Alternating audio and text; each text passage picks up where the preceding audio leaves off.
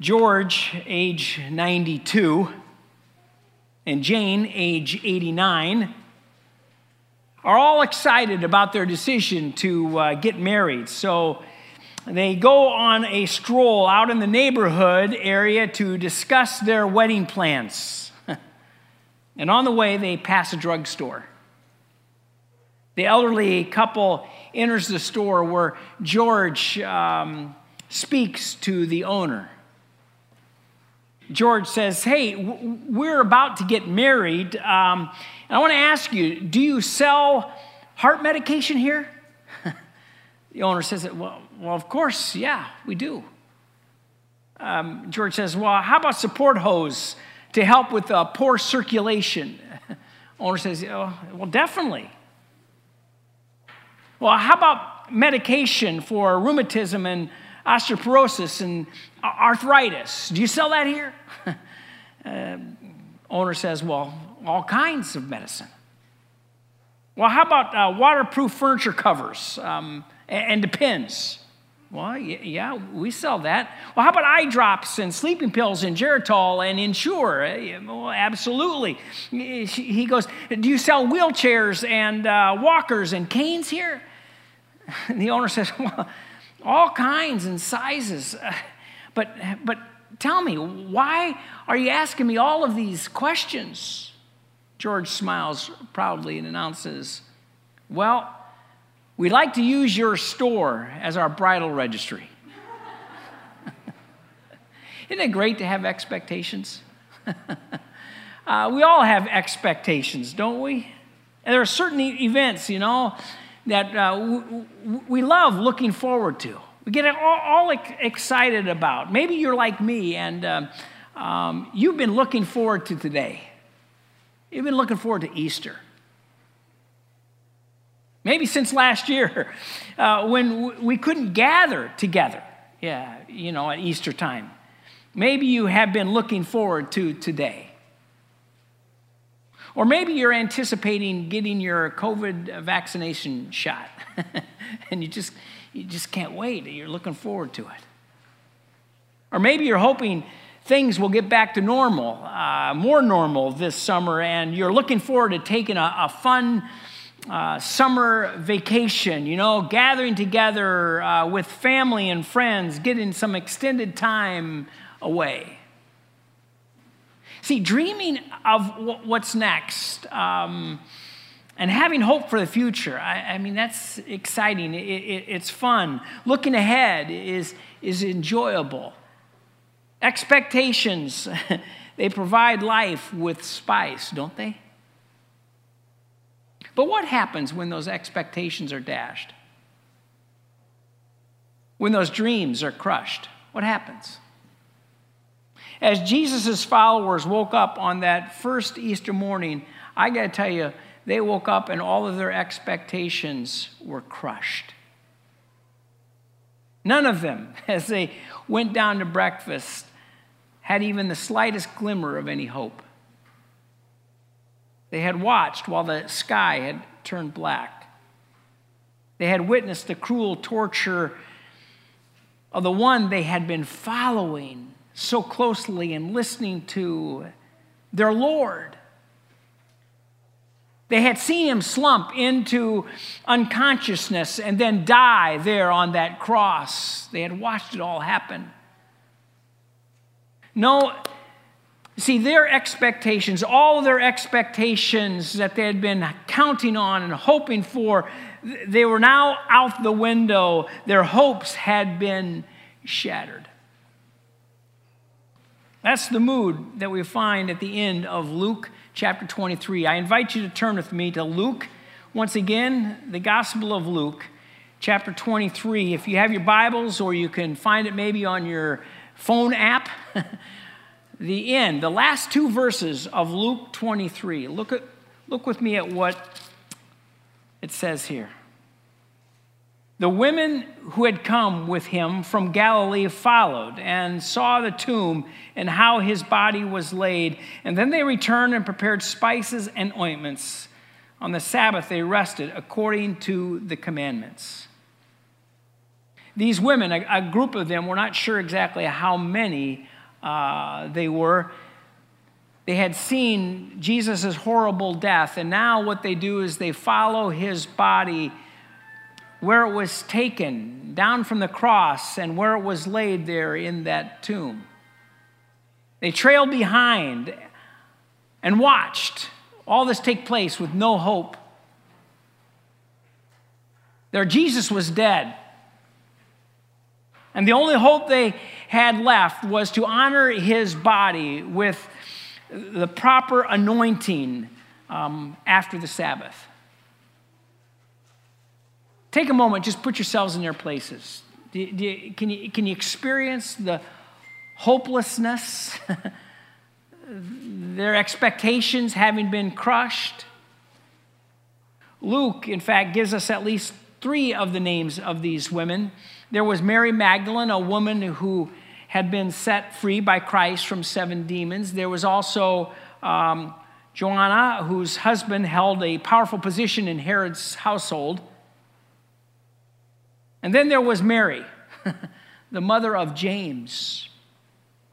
And those three women and some others, uh, evidently, they came to that tomb on that first day of the week. In fact, look with me at chapter 24, verse 1. But on the first day of the week, at early dawn, they went to the tomb, taking the spices they had prepared. You have to understand, put yourself in their positions. Their lives had been totally turned upside down. Um, their lives had been turned upside down originally by Jesus as they followed him. They had been changed but now, this Jesus, the one they had followed, was dead. And as they came to that tomb on that early Sunday morning, no doubt they wore dark sackcloth over their souls. They were depressed, they were exhausted, they were in mourning, grieving, with no hope whatsoever In fact, the Gospel, uh, Gospel of Mark, Mark tells us that what was on their minds as they were heading toward the tomb was how they are going to get into Jesus' tomb.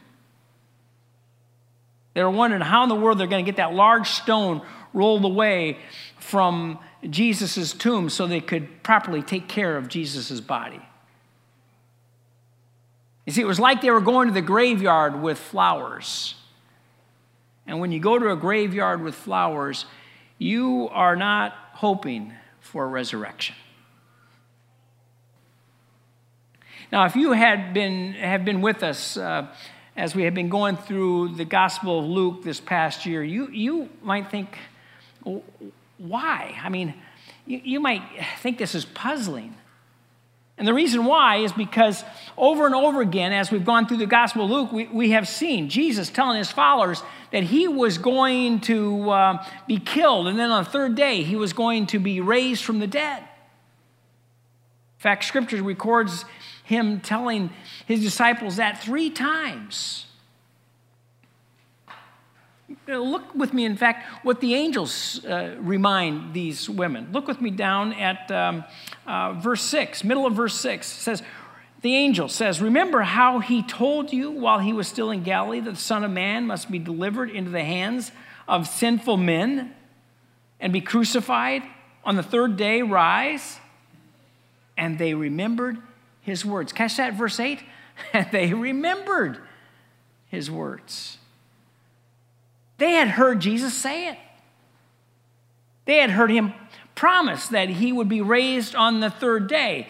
Uh, so, if Jesus had repeated that over and over and over again, the fact that he will be raised from the dead, why in the world are they coming to this tomb now with flowers? Because evidently, see, Jesus' words had not registered. They came to that tomb full of love for Jesus, uh, but vacant of faith. Do you realize that that's possible? We can have a great love for Jesus and at the same time have no faith. These women believed in Christ's cause. They, They had this deep affection for Christ, but as the trauma of, of Calvary overwhelmed them, their faith was shown to have disappeared, have vanished. San Jose Mercury News years ago um, included the following item in their News of the Weird column. James Kelly, listen to this. James Kelly of Washington, D.C., is one of a small group at his local church who are enthusiastic Episcopalians, but who do not believe in God.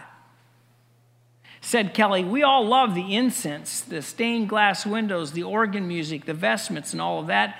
I mean, it's drama, it's aesthetic, it's the ritual. That's neat stuff. I don't want to give all that up just because. I don't believe in God. See, today I think there's a lot of people who have this deep affection for the things of God, but yet find it hard to believe. They're drawn to the church. Maybe they're even uh, drawn to Christ, but they have experienced great sadness uh, through a personal tragedy, and in their darkness, they have stopped believing. Maybe you are here this morning and that's your situation. Maybe you're watching online and you find yourself in that place. You've seen unspeakable suffering. You've experienced a, a personal tragedy uh, in your life, maybe lost a loved one or have gone through some hard things, and you, like these, like these women, simply cannot come to terms with it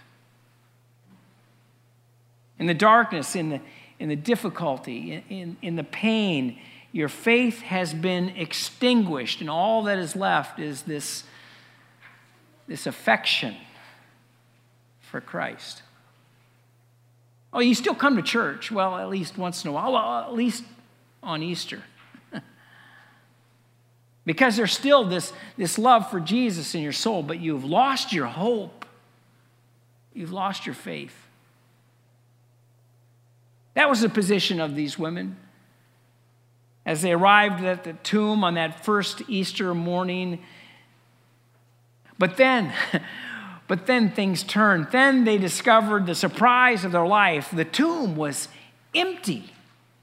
I mean, look at the reaction, starting in verse 2 chapter 24 and they found the stone rolled away from the tomb but when they went in they did not find the body of the lord jesus the women, they're lost. They're, they're stymied by this. They're, they're filled with perplexity. They go into that tomb and, and the body's no longer there and they has, have no idea what's taken place. The empty tomb has left them just wondering. Now, it's important for us, I think, to understand here um, that they did not immediately jump to the conclusion that Jesus had risen from the dead. The idea of Jesus being resurrected, that wasn't um, even in the picture. I mean, it was beyond their wildest dreams. When they found that body missing, think about this. Mary doesn't turn to the other women and say, Hey, hey, I have this feeling that he must have risen from the dead. and Joanna didn't respond, oh, You know, you know, I have that same feeling too. I, I think you're right. In fact, that thought never occurred to them. Even though Jesus had told them that that's what would happen.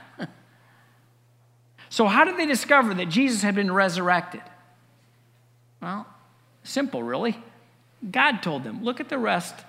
Um, look at the, verse 4. While they were perplexed about this, behold, two men stood by them in dazzling apparel, and as they were frightened and bowed their faces to the ground. The men said to them, Why do you seek the living among the dead? He is not here, but has risen. See, God, goes to two of his angels and says, Hey, listen, guys, I, need you to go down and I need to tell them what I've done. These women, they, they love my son, but there's no way in the world that they're ever going to be able to figure out what's happened. so I need you to go down and, and tell them what's happened. So suddenly these two angels appear, and uh, uh, appearing like men in clothes that gleam like lightning. They, they show up in this graveyard, and they announce the greatest news ever heard. He has risen. He has risen. See, a Christian person is a person who comes to believe in God's explanation of God's actions. A Christian faith rests entirely on grasping and believing what God tells us He has done. Think about it. When the Virgin Mary conceived a child, there was no way she would have known what was happening to her. So, what did God do? He sent an angel to explain it to her. Same thing with Joseph, right? And it's the same for these women here at the tomb. They would never have come up with this idea on their own. God had to tell them. The Christian faith, see, doesn't rest on feelings or, or impulses or, or personal insights. No, it, it is believing God's explanation of events given to us in Scripture. He has risen. I mean, what an unbelievable, wonderful explanation, don't you think? You say, but, but Sutton, I mean, what does that mean? I mean, what's the significance of God's explanation? He has risen. I mean, why is that the greatest news ever? Well, let me give you three reasons this morning. First, He has risen is the greatest news ever told because it means that death has been defeated. See, from the first sin in the Garden of Eden, death has been relentless. And death has taken, uh, has been like a, a, a, tyrant exercising a reign, uh, terror of, over the human race. Nobody can escape it, everybody is subject to it. According to uh, columnist Cecil Adams, of the 15 people who have attempted to go over the Niagara Falls, 10 of them have survived going over Niagara Falls. The first person to attempt the feat on October 24, 1901, was a woman, Annie Edison, Edson Taylor, a plump 63 year old school teacher who claimed to be in her early 40s. she used a four and a half foot oak barrel packed with inflated pillows, a mattress, and an anvil for ballast. Her ride was fairly uneventful, they said, apart from the fact that she plunged roughly 170 feet over the falls in the middle of it. She was fished out 75 minutes after she'd gone in, bruising and shaken, but still alive. And she reportedly told onlookers, No one ever ought to do that again. Makes sense. But even those who stared death in the face by going over Niagara Falls um, and live, they couldn't cheat uh, death forever. Take, for example, Bobby Leach, who went over the falls in a steel barrel in 1911.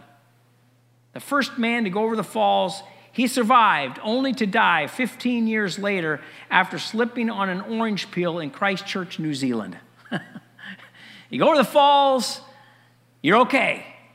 You slip on an orange peel and you die. Who would have ever thought, huh? I don't care who you are. I don't care who you are. Even if you've survived Niagara Falls, death has won every time. That is until Jesus Christ. Death could not keep its hold on him. And the result is the power of death for those who are in Christ. That power is broken. Apostle Paul makes that point in 1 Corinthians 15, where he says, When the perishable has been clothed with the imperishable, and the mortal with immortality, then the saying that is written will come true. Listen to this death has been swallowed up in victory. Where, O death, is your victory? Where, O death, is your sting? See, Jesus, friends, d- defeats death what looked like victory for death and a defeat for us in the end is utterly reversed, so that death dies in absolute defeat and our bodies live again in absolute victory. Jesus' resurrection has changed death's nature. So that when you and I come to that moment, as followers of Christ, it will be like going through a passage that leads right into the presence of God. We don't need fear death anymore. Christ has died and risen again. He has taken the sting for us. He has defeated death. Reason number one. Second, those words, He has risen, is the greatest news ever because it means that the whole person will be redeemed. See, the message of Easter is not simply that Jesus is alive. I mean, that's true, of course, but the message of Easter, it tells us much more than that. The message of Easter is that Jesus has risen. Now, think about the difference. The Son of God was alive in heaven before he ever took human flesh, right? He was not only alive, but he was actively engaged in the work of the Godhead. The Son of God has life in himself, and nobody can take it from him. That was all true of him before he took human flesh and became a man. So, why did the Son of God not simply leave the crucified body in the tomb and return to the Father? You ever ask that question? After all, it was merely flesh and bone, right? Why'd he bother with it? I mean, the angels could have appeared to those women there on Easter morning and said, Now look, look, his body's in the tomb, yes, but you don't need to worry about it because he is um, right now with his Father in heaven. I mean, that's what we say with, about believers at funerals, don't we? We bury the body and we say, But the body's not here. They are with their Father in heaven. But see, the message of Easter, friends, the message of Easter is not just that Jesus is alive, but that is that Christ has risen. In fact, look with me just a little bit later in chapter 24 here of Luke. Jesus appears to his disciples. Look at what it says about his resurrected body. Verse 38. 24, verse 38. And he said to them, Why are you troubled? Why do doubts arise in your hearts? See my hands and feet, that it is myself. Touch me and see, for a spirit does not have flesh and bones as you see that I have. when Jesus appears to his disciples, their, their first response was to think they, they're seeing a ghost. But then Jesus points to his hands and his feet that still have their holes from being crucified, from the nails. He was flesh and, and bones. And when Christ ascends to the Father, it was not just a part of Christ that ascended, but rather the whole of Christ, his mind, his soul, spirit, and body that ascended. When Christ returns in glory and gathers all of his people um, into his presence, every believer will be there. And they will not only be there in mind, but also in body. See, the resurrection of Jesus tells us that heaven's not just some kind of a spiritual experience. Heaven's not a virtual tour that's played out in the mind, but rather the whole of you will be redeemed and enter into heaven.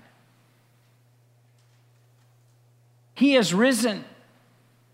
He has risen means that death has been defeated. It also means that the whole person will be redeemed. And third, those words, He has risen, means that we will all be changed.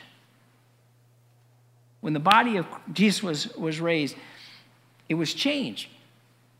I mean, Christ's flesh was raised, but it was also transformed. Understand that. So that it would be ready for eternity. That was something that had never happened before, right? Remember in Scripture, there's uh, examples, right, uh, of dead people coming back to life. Uh, uh, for example, in the New Testament, there's Jairus' daughter, there is um, the son of the widow of Nain, there is also Lazarus. All of them brought back to life by the power of Jesus. I mean, those are awesome miracles. But see, Lazarus came out of the tomb exactly as he had gone into it. And after he was raised from the dead, catch this, his body continued the aging process from that point on. and then down the road, some years later, this poor fellow had to go through the whole uh, miserable business of dying again.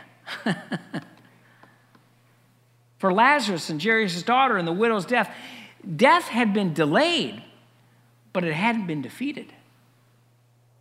But when Christ was raised, think about this his body was no longer subject to aging or to sickness or to death. The resurrection body is not subject to any disability or to any cancer or uh, COVID 19, um, you know, uh, virus at all. Jesus' body was his flesh, but it was transformed and it was adapted for eternity. That's the glorious future that awaits every Christian believer. In fact, Paul tells us in Philippians 3 but our citizenship is in heaven, and we eagerly await the Savior from there, the Lord Jesus Christ, who, catch this, by the power that enables him to bring everything under his control, will transform our lowly bodies so that we will be like his glorious body. Amen. God, see, has not prepared some type of compensation package um, like a reduced pension plan for those who are unable to continue life on this earth.